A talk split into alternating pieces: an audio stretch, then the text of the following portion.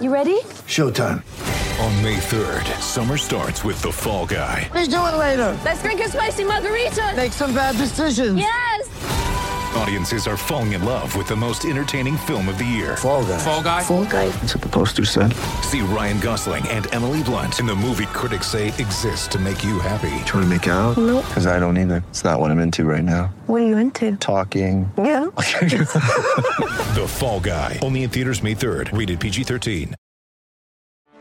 Get ready for the greatest roast of all time the Roast of Tom Brady, a Netflix live event happening May 5th. Hosted by Kevin Hart, the seven time world champion gets his cleats held to the fire by famous friends and frenemies on an unforgettable night where everything is fair game. Tune in on May 5th at 5 p.m. Pacific time for the Roast of Tom Brady, live only on Netflix.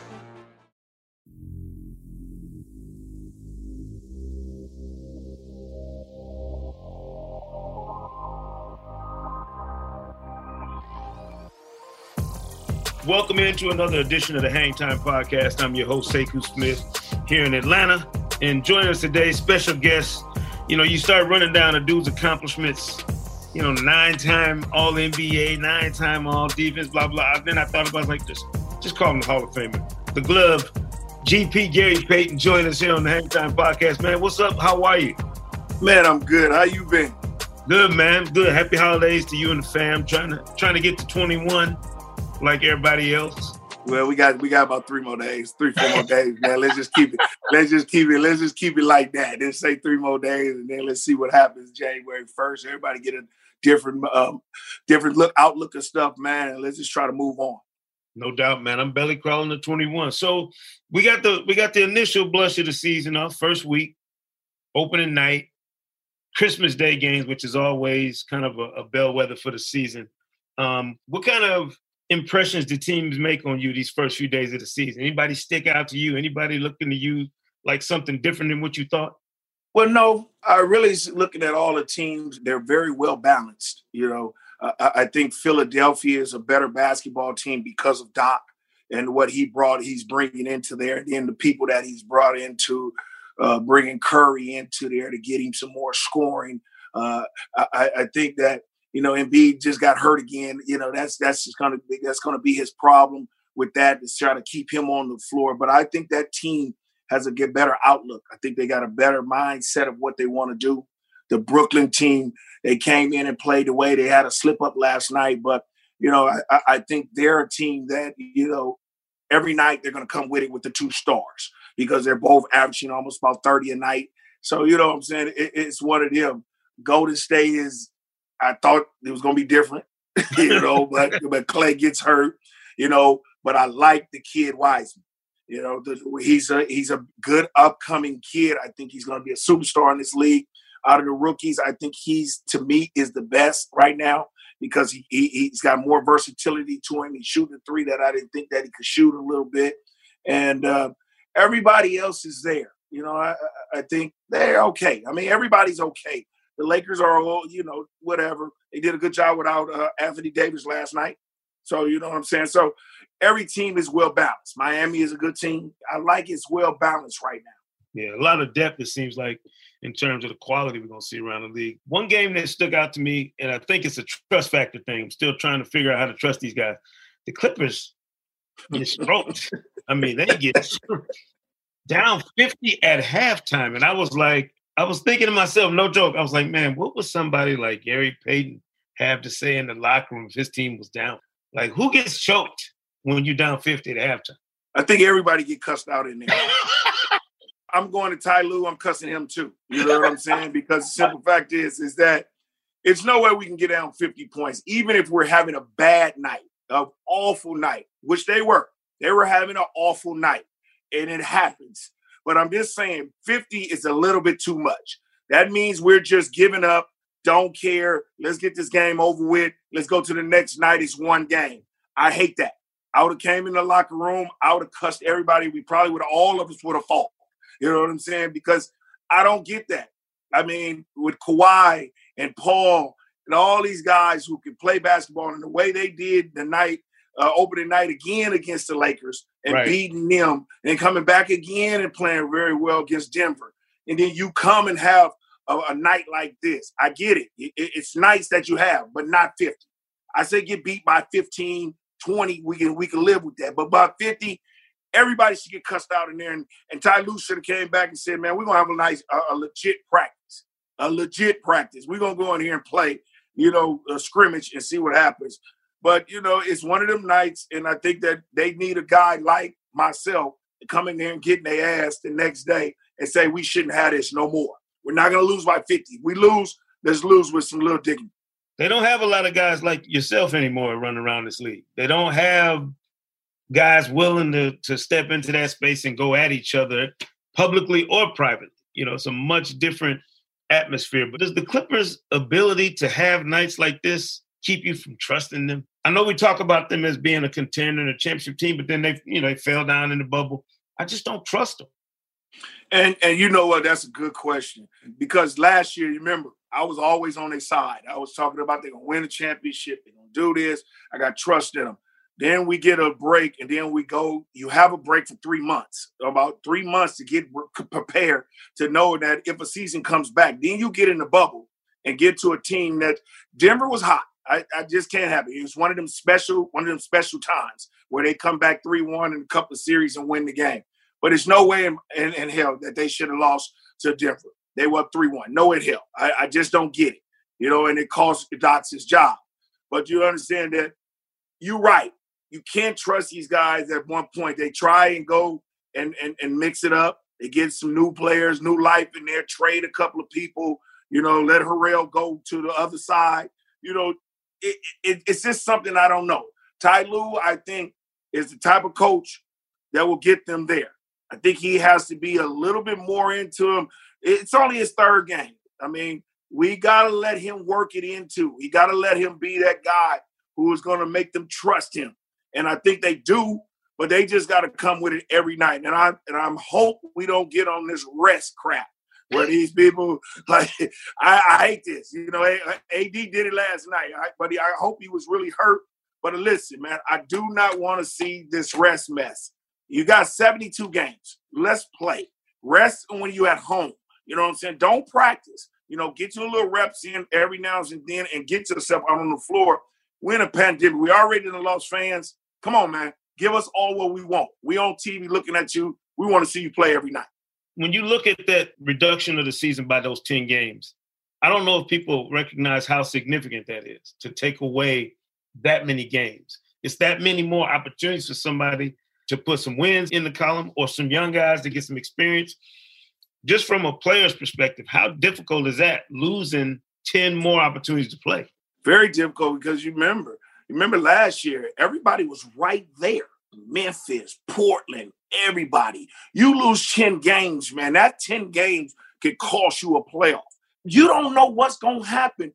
And that's why I say guys can't slip up right now. You can't play like that. If you know that it's 10 games gone, I think coaches got to be like, hey, man, we're playing every night.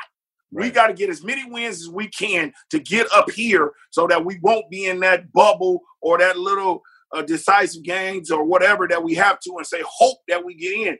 Just like what happened to Phoenix last year. Phoenix goes in the bubble, go 8 0, almost catches everybody, but it was two, minutes, two less games every night. They just got to play. And that's going to be a big part of the end of the year. The season seems so weird, 70 plus days removed from the bubble. Not even the New Year's yet. We started another season. I almost feel like some of these teams look like they carried it over, and then others. I'm watching Denver. They look choppy. They lost some players. Some of these teams look like they're gonna need more time to get acclimated to each other. You didn't have a normal training camp off season. How long do you think it takes some of these guys to really find their groove as a group? And you know what? You called it because you know what? This league is real different. Now, if we had somebody like a John Stockton, myself, a Magic, or somebody who can go in and guide these guys and guide them and say, "We're the veterans, man. It's going to come on. We got to kick you in the butt. Let's do it. Let's do it." This is a young NBA team, a young NBA league. I mean, and they don't know how to do that, and it's going to take time. It's just like you see a lot of these guys come into the season out of shape. It takes them almost three weeks, four weeks to get in shape. You don't have no training camp, no nothing. Young kids are just coming out the cuff. They just throwing them in there because they got drafted high and say, hey, man, you're going to have to do what we're going to have to do with us. And it, and it doesn't work that way. And we, as you say, the Denver team is a very disappointing team to me. Milwaukee is a disappointing team to me right now. I don't like the way Milwaukee is playing. They're a little up and down. You know what I'm saying? So Yeah. it takes a toll, and I think people don't get it. We they always say, "Why you old OGs always talking about y'all era is good? The '90s was good because the '90s we was tough. The Right. '90s we played, we practiced, we had training camp two a days for a month. We played nine and eleven games in preseason to get ready.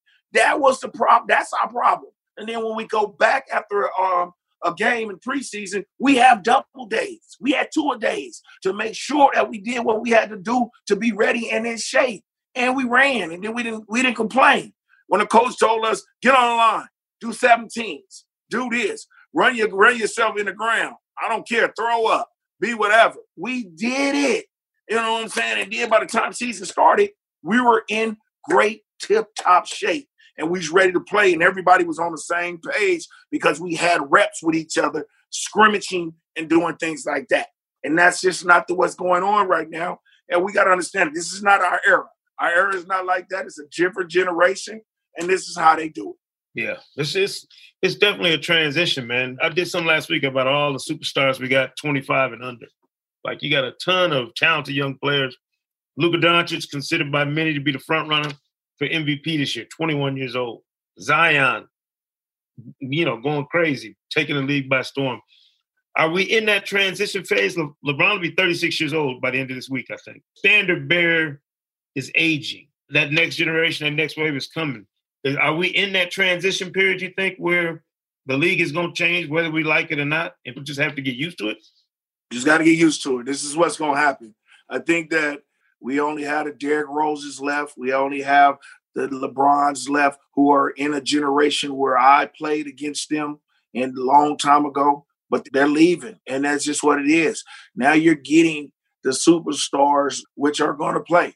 I don't have no problems with Luka because he can play the game. He plays the game to me smart and right and all around. You know what I'm saying? Zion, He's a he's a heck of a talent on the offensive end. You you can't stop him. He's gonna have to learn it out too of how he's gonna get his whole game to become one of the, the top elite um, superstars and be that LeBron. You know, AD is the one that I think that's got to step up and say, hey, yeah, him and Giannis. They got to step up and say, well, we still older guys here, and we're going to keep it.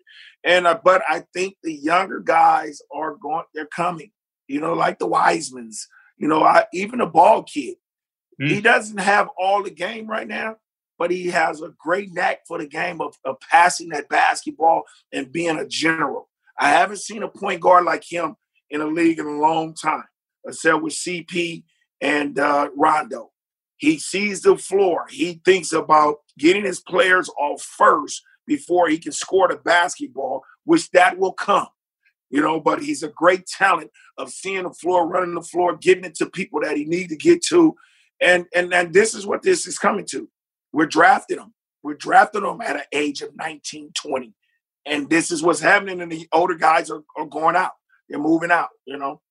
Do you ever think about digging in and coaching it, you know, at the NBA level or, or getting involved in it with a team in that aspect, player development, anything? I have. I want to bring the Seattle team back for sure. I, I, I got to keep working on that. And if that happens, I want to be a part of that and do the things that I need to do to get in there. B. Is doing a great job out here in, in Walnut Creek. You know, uh, he's asked me to come by. I'm going to start coming by a little bit, trying to talk to these kids. That's what he wants me to do. Talk to them about what it takes to go to that next level.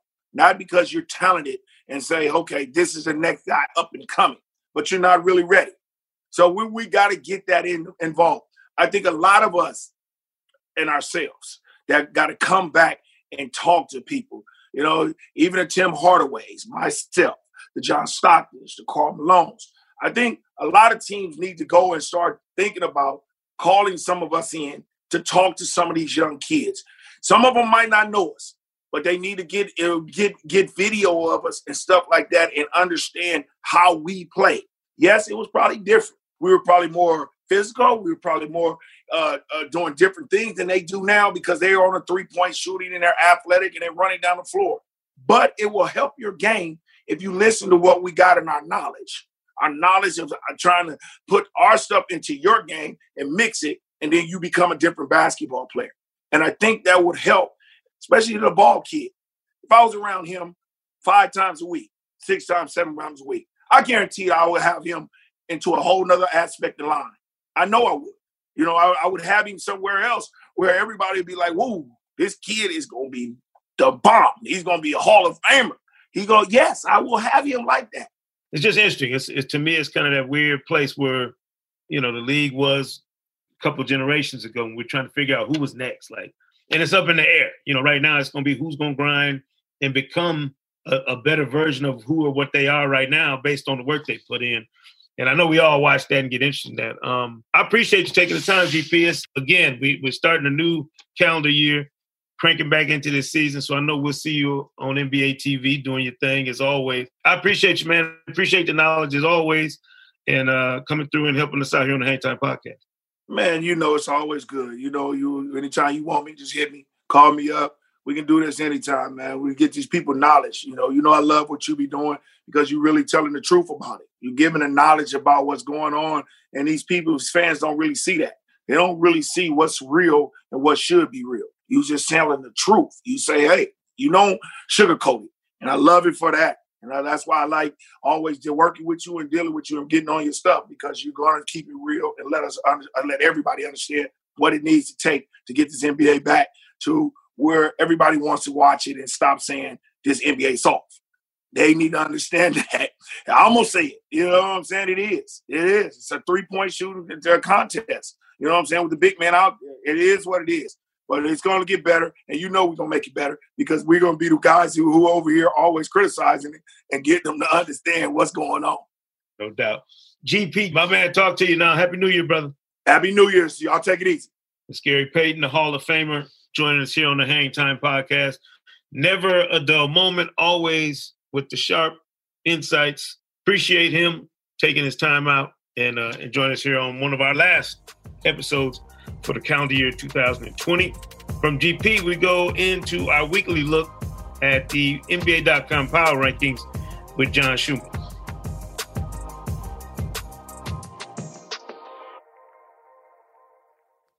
Always fun talking with Gary Payton, the Hall of Famer, the glove. Uh, but now, as we always do on Mondays, we shift into some power rankings discussion with NBA.com's John Schuhmann, the master of power rankings. Shu, what's up, sir? Um, uh, I'm going to go ahead and log my formal complaint right now that the Indiana Pacers aren't number one in this week's power rankings. That's just a shout out to my old my old stomping grounds um, years ago. But interesting the, the teams and where they fall after you know a short week of action man. The new orleans pelicans i know stick out as one team that's kind of in an odd space. Um, they've looked really good struggled. What are your thoughts about what the pelicans have done so far? Yeah i think when we're talking about teams that are sort of open my eyes there's the obvious ones like cleveland going 3-0 indiana going 3-0 um, but I, I, as i dug in deeper to the pelicans it was you know we looked at that Christmas game and their defense looked terrible in the first half against Miami. They couldn't figure out where Duncan Robinson was. Um, there was one play that the Heat ran three straight times. Uh, my friend Couper Moorhead from the Heat, um, you know, posted on his Twitter account. But they they ran the plays three straight times. The first time it got a lob dunk for Bam Adebayo. Second time it got a wide open corner three for Andre Iguodala, and the third time it got a layup for Goran Dragic. And the Pelicans couldn't figure out how to how to guard it. So their defense in that first half looked terrible. But then I thought their defense was really good in the second half. They came back like they they didn't just you know say ah it's Christmas whatever you know and they did and that's what they did like countless times last season. They came out of halftime and I thought they were so much better defensively in the second half of that game in Miami. Um, Eric Bledsoe was sort of tied to Duncan Robinson. Josh Hart got his turn on that. Uh, Redick was active. Uh, Zion Williamson was even, you know, switching and and being in containing guards a couple of times. So I thought that, And then if you look at their defense in their other games, um, you know, they held Toronto under a point per possession on opening night. And then on uh, Sunday, they heard they they held the Spurs under a point per possession. So if you take out that first half against Miami, their defense has been excellent, and and that was priority number one for Stan Van Gundy coming in into New Orleans was to fix that defense. And other than that, those 24 minutes in the first half in Miami, their defense has been excellent. So I think that's that's something uh, something to keep an eye on. They they have a, a an interesting game Tuesday night, uh, I believe, in Phoenix on TNT. Um, that'll be a, a, fun one to watch. A little Brandon Ingram, who's been excellent on the other end of the floor, obviously. Well, Brandon Ingram versus uh, Devin Booker matchup. So you mentioned Toronto, Shu. Um, what's what's up with the Raptors? I mean, I, I know they're playing a, a, dislocated, if you will, part of the season. You know, playing out of Tampa, but they don't look like the same Raptors team we remember. Yeah, you know, it's funny. You know, last year, you know, they lost Kawhi Leonard, right, and and Danny Green, and but they found like their new selves very quickly. Like they were, they, they got off to a really good start um, last season behind an, an elite defense. You know, it's like their core seven guys that were returning were just incredibly cohesive. They work hard. They play together. Um, so they knew who they were, even though they lost, you know, the the finals MVP. They knew who they were right away. This year, it seems like there's just a steeper learning curve with them having lost both Marc Gasol and Serge Ibaka, and maybe the the relocation has something to do with it. You know, we don't really know um, in that regard. But their defense hasn't been good. They're a team, one of these teams that can be really good defensively, yet they give up a lot of threes but I, it just seems like they're just not as cohesive as they were, as disruptive they, as they can be on the perimeter with their guys. They still need those two. You know, the the the anchor is still a key component. I think Aron Baynes is a solid player. Um, Chris Boucher has had his moments already this season, but the defense just isn't there. The consistency isn't there. If there is a group though that can figure it out defensively, uh, it's this group. You know, just because they have Nick Nurse, they have Kyle Lowry, they have Pascal Siakam who's maybe one of the best, you know, decent defensive forwards in the league. And you know they'll try a lot of stuff, and and they'll find something that works. It's an interesting um, team to look at early on, and and how uh, you know it, it's a different group. Every little piece that they lose from that championship core is a little bit of cohesion that they lose on both ends of the floor. You know, I know it's so early in the season, we don't want to put too much into what you see after, you know, three, four games. But a team like the Bucks, uh, with with all the pressure that should have been alleviated with Giannis signing his extension. You get that out of the way. You don't have to go into a season with that as a part of the the built-in drama. What do you make of what the Bucks have done and kind of what's on the horizon for them in the in the immediate future? Well, you can look at it this way. Just imagine how much angst there'd be in Milwaukee right now if they're off to this one and two start. Just got walloped by the Knicks in at Madison Square Garden, and Giannis hadn't sign that contract extension. Right. right. and the Knicks loss, I mean, it was just, you know, the Knicks shot better than 50% from three and the Bucks shot terribly from three. You can just sort of chalk it up to that. But sort of three point shooting on both ends of the floor, you know, all the threes that they give up and their own, you know, inconsistency has been a bugaboo for the Bucks. I mean, that's what it is. I mean, that's what you always going to worry about with the Bucks, really. What really makes them sort of my team to watch this week is the fact that they're playing the Heat twice this week. Um, you know, this is a team that knocked them out of the playoffs. This is a team um, that has an offense that's really tough to guard, especially you know given the way that the, the Bucks defend. Uh, the Heat are a team that will take those threes that you give them they move the ball really well. They move bodies really well. We'll see if, if Jim, Jimmy Butler is going to be available for one or both games. We're not sure. Um, he didn't play over the weekend, or he didn't play the second half of the Christmas game. And so it's a Tuesday, Wednesday doubleheader, back to back, excuse me, in Miami, and you know it's it's a opportunity, I guess, for the Bucks to exercise their demons a little bit. Um, there are two teams in this league that we have slapped the uh, wait until let's see what you do in the playoffs label. You know, the Bucks in the East and the Clippers in the West. Um, but uh, you know, it's the regular season, and and no, we're not going to believe them until the playoffs. But all they can do is play the games that are in front of them. And the next two games, Tuesday and Wednesday in Miami, are you know two of their most interesting games on the schedule.